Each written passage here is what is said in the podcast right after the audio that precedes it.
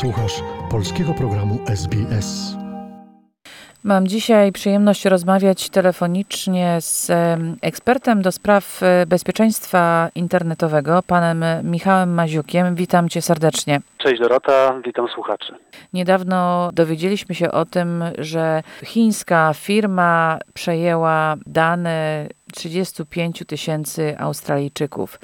W jaki sposób dochodzi do przejmowania danych ludzi? Którzy mieszkają w innych krajach. Tutaj są chińskie agencje wywiadowcze, a są dane australijskich obywateli. Te wszystkie informacje, kiedy te informacje są gromadzone, rząd chiński może zażądać tych, takich informacji albo wprost mieć e, dostęp do tych danych. Jeden z zarzutów, które e, stawia się takim aplikacjom jak TikTok, e, które są, których właścicielami są firmy chińskie, jest to, że rząd ma bezpośredni dostęp do ich systemów informatycznych. Nawet nie, nie, nie ma potrzeby prowadzenia jakiegoś procesu sądowego, czyli te informacje rząd, tak samo jak firmy komercyjne, rząd może też te informacje analizować.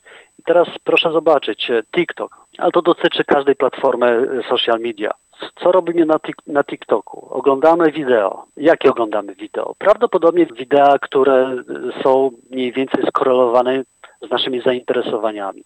A co jeżeli jesteśmy zaangażowani w polityczną walkę albo w polityczną dyskusję na temat, załóżmy, Chin? Co na przykład, jeżeli jesteśmy, mieszkamy w Chinach i nie zgadzamy się z rządem chińskim, ale tego nie wyrażamy wprost. Natomiast badając e, materiał wideo, jaki oglądamy, kogo oglądamy, można taki profil Taki profil, taki profil zbudować na temat ona osoby. zbudować. I nie ma, nie, ma, nie ma żadnego problemu. Można zbudować profil na podstawie zdjęć, jakie oglądamy, wideo, jakie oglądamy, z kim mamy interakcję, nawet na podstawie tych e, lajków, które dajemy, bo dajemy więcej lajków dla grupy politycznej czy dysydentów, Jednej których lubimy, czy drugiej. tak? Mhm. a, a, a e, dyslajki dla kogoś innego. To jest y, y, dla nas groźne w momencie, kiedy my mieszkamy w jakimś tam kraju, gdzie istnieje dyktatura. Tak. Ale jeśli my jesteśmy w Australii i my mamy taką aplikację, która potencjalnie może być jakoś infiltrowana przez obce reżimowe władze, mhm. to czym nam to konkretnie grozi?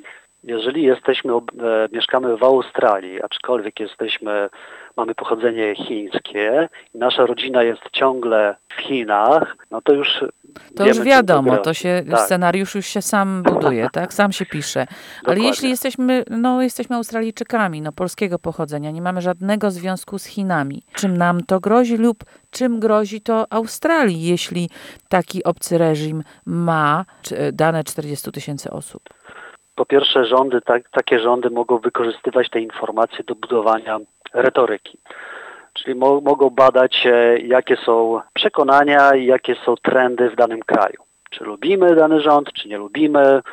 Tak naprawdę dzisiaj żyjemy w geopolityce. Nie ma, nie ma czegoś takiego jak kraj niezależny i, działający niezależnie.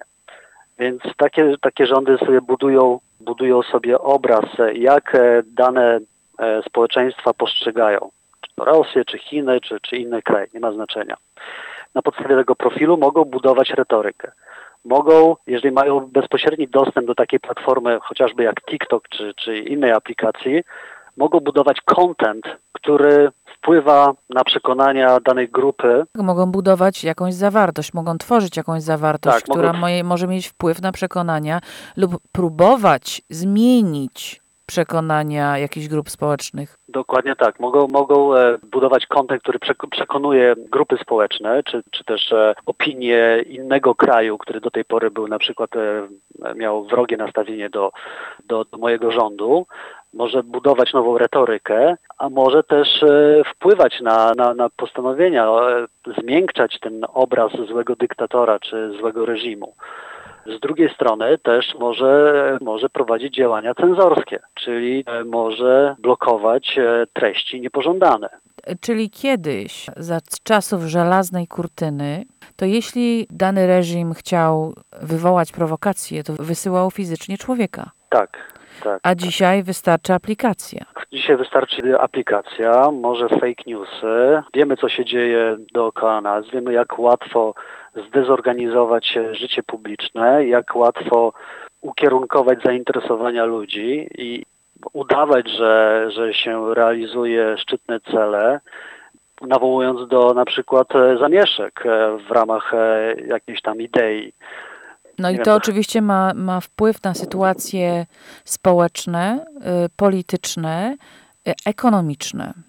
Druga strona to, co te dane zawierają, bo jeżeli te dane zawierają takie informacje jak nasze personalia, nasze numery naszych dokumentów, a może nawet e, informacje na temat naszych kart kredytowych, to mieliśmy takie przykłady, że na przykład Korea Północna Korea Północna sprzedawała te informacje na czarnym e, rynku, na tak zwanym dark e, internet. W, Dark web. w podziemiu internetowym. Tak, w podziemiu internetowym. Korea Północna to jest specyficzny przypadek, dlatego że oni byli odcięci od, e, od systemu ekonomicznego i, i, i używali, sprzedawali skradzione informacje po to, żeby pozyskać po prostu środki na, na, własne, na własne użycie.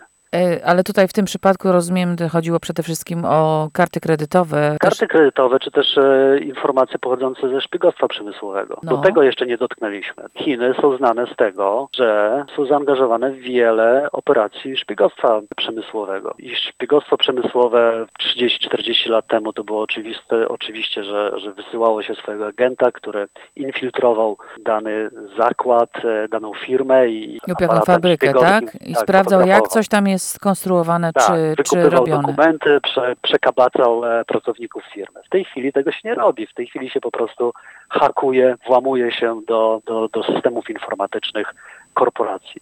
Powracając do, do indywidualnych użytkowników, bo my jesteśmy indywidualnymi użytkownikami, a szerszymi sprawami, takimi jak właśnie hakerstwo przemysłowe czy włamania do systemów rządowych, tymi sprawami z pewnością zajmują się nasze władze i są tego świadome. Ale my, jako indywidualni użytkownicy, na przykład TikToka, czy Facebooka, czy Twittera, czy Instagramu, nie zawsze jesteśmy świadomi, czym to potencjalnie nam grozi. Czego my powinniśmy być świadomi i w jaki sposób mądrze zarządzać tym wszystkim. Nie wiem, może sugerowałbyś, żebyśmy w ogóle nie używali social media, lub też jeśli używać, to jak używać? E, Kolejne dobre pytanie i e, oczywiście musimy sobie zadać kilka podstawowych pytań.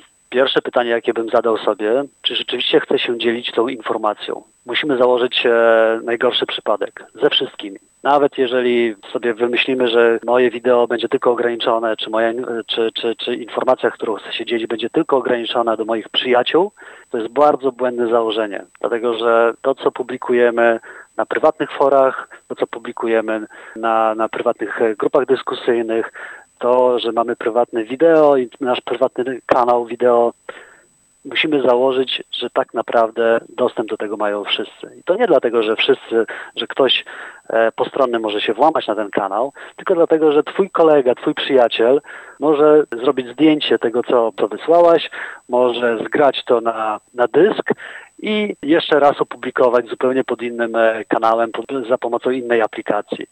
Więc musimy przyjąć do wiadomości, że to, co, z czym się dzielimy w internecie, to się dzielimy ze wszystkimi.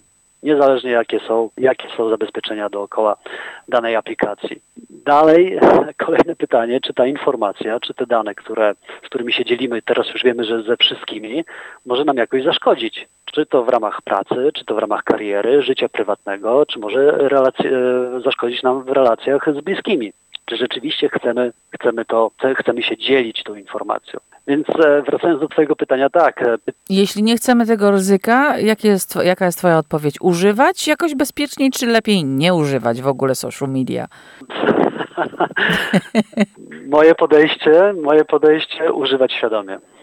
Bo rzeczywiście jest bardzo dużo dobrego z social media, jeżeli potrafimy i, i, i, i używamy tego, świadomie wykorzystujemy social media, to jest to wspaniałe narzędzie i ułatwia życie, aczkolwiek e, róbmy to racjonalnie i bądźmy świadomi o ryzykach. Zainteresowało Cię? Chcesz usłyszeć więcej? Słuchaj nas na podcastach dostępnych w Apple Podcast, Google Podcast czy Spotify lub w jakimkolwiek innym, który używasz.